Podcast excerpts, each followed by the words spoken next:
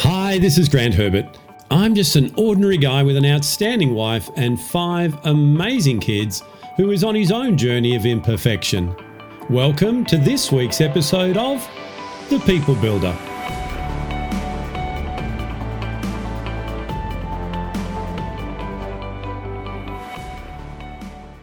Do you sometimes find that your behavior gets overtaken in emotionally charged situations where you start behaving in a way that's not good for you, not good for others, and not good for the greater good?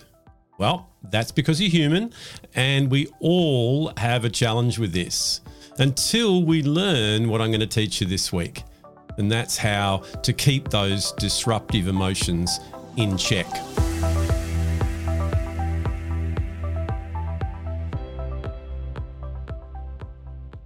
Hi, this is Grant Herbert, VUCA Leadership and Sustainable Performance Coach. And today I want to continue our conversation around self management by helping you to learn the strategies of behavioral self control.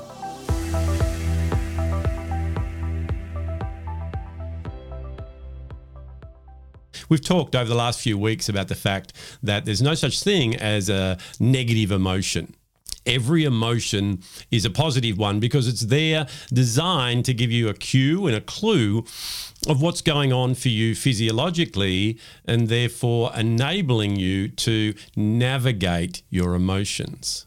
Unfortunately, there are situations like we talked about last week that trigger behavior based on what happens between that initial physiological sensation of the emotion to that initial feeling that you choose to feel. It's a combination of what you think and what you believe and what you make it mean. And therefore, it can go outside the bounds of logic. And in a lot of cases, it can actually be counterintuitive to what you're actually wanting to achieve.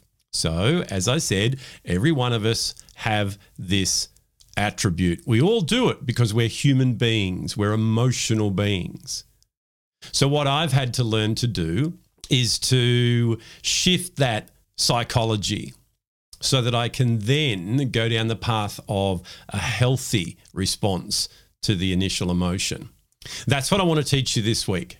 I talked last week about the fact that traffic was a big trigger for me, and that if I got stuck in traffic, I would start ruminating on those negative thoughts of, I'm going to be late, they're not going to like me, they're going to think this about me. Whatever I made that mean then determined what I would next do. I'd honk the horn. I'd say things out loud to people that were four cars in front of me that didn't go when the lights turned green.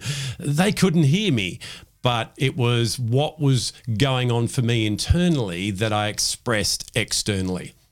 And that's what you do too. So let me now teach you a five step strategy that when those triggers are pushed, that will help you to be able to determine the behavior that you want and do things differently to what you might have been doing up until now.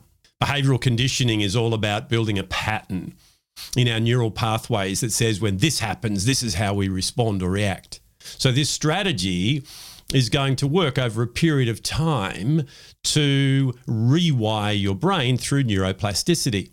So, the first thing you've got to do is recognize that the behavior that you're currently using in those situations is not good.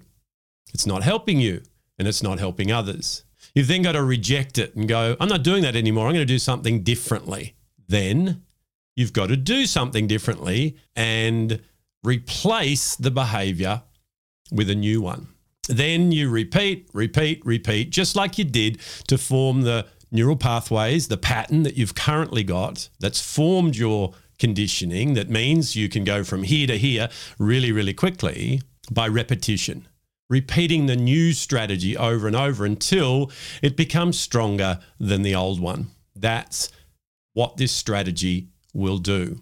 So let's break it down now into five steps that when you feel that initial urge to behave in a certain way, to think in a certain way based on the trigger that's being pushed, to changing that behavior that you normally would do so that you feel a different way and get a much different response.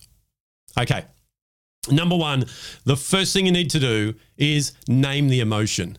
You're not able to manage the response to an emotion if you don't know which one it is. By getting that understanding that we talked about last week around the trigger and then being able to name it and know by what's physically going on for you which emotion it is, that's the first step.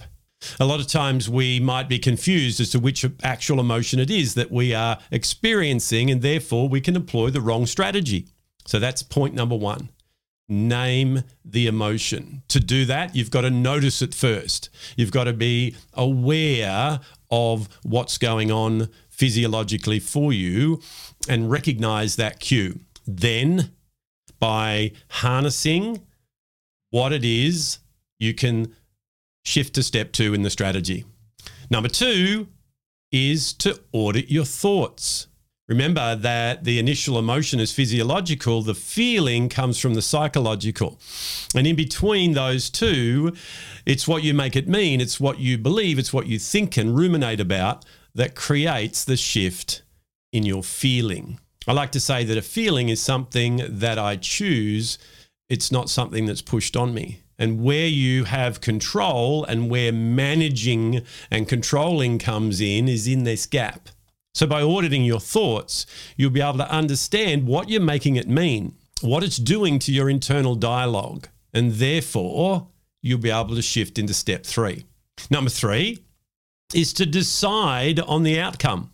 So, using the logical processes in your brain to be able to go, well, where do I want to go here? What do I really want to happen? If this was within my control, that I could get the actual outcome that I want, not the one that I normally get by having disruptive behavior, what would it be? And that sets you a target. That sets you a goal. It's a place that you're going on that next part of the journey. Number four is to control the sabotage. You and I do things all the time to sabotage the results that we're going to get. It happens subconsciously and sometimes consciously because what you've done is you've decided that if I do this, it's going to give me the outcome that I want. Unfortunately, most of the time when this happens, what we're doing is feeding unhealthy beliefs about ourselves, about the world, and the thought patterns that we have about if I do that, this is what it'll mean.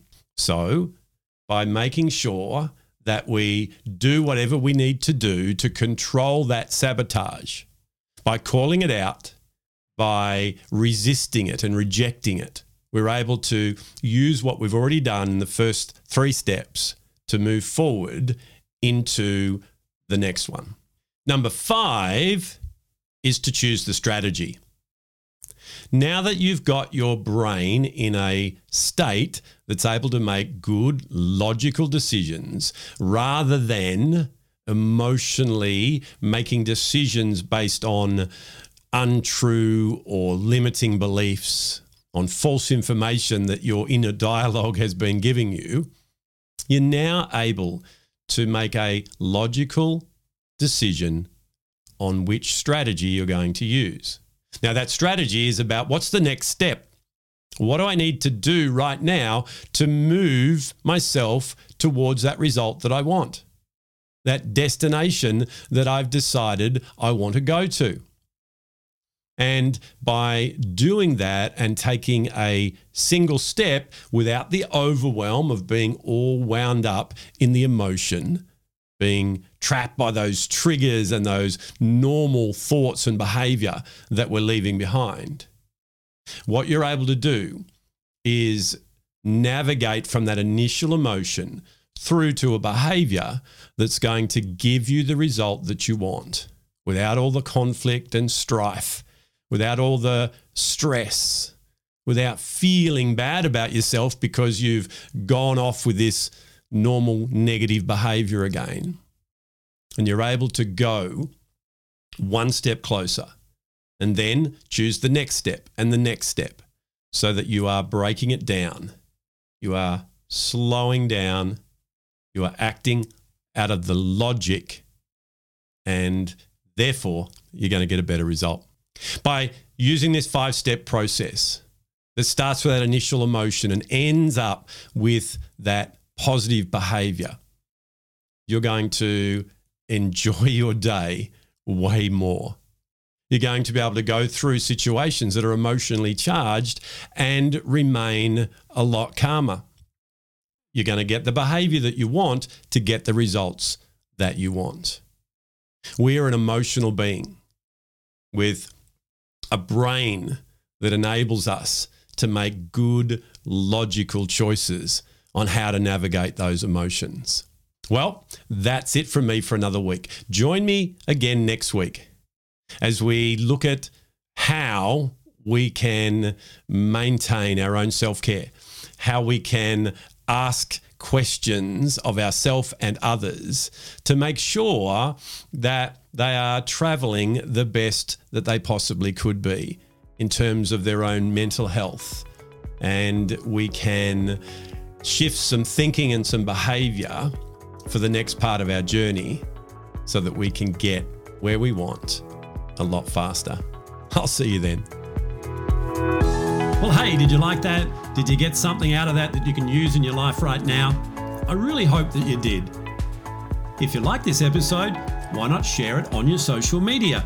And head over to my website, grantherbert.com, where you can register to join the conversation. So until next time, stay safe, enjoy being who it is that you were created to be without worrying what others expect you to be. I'll see you then.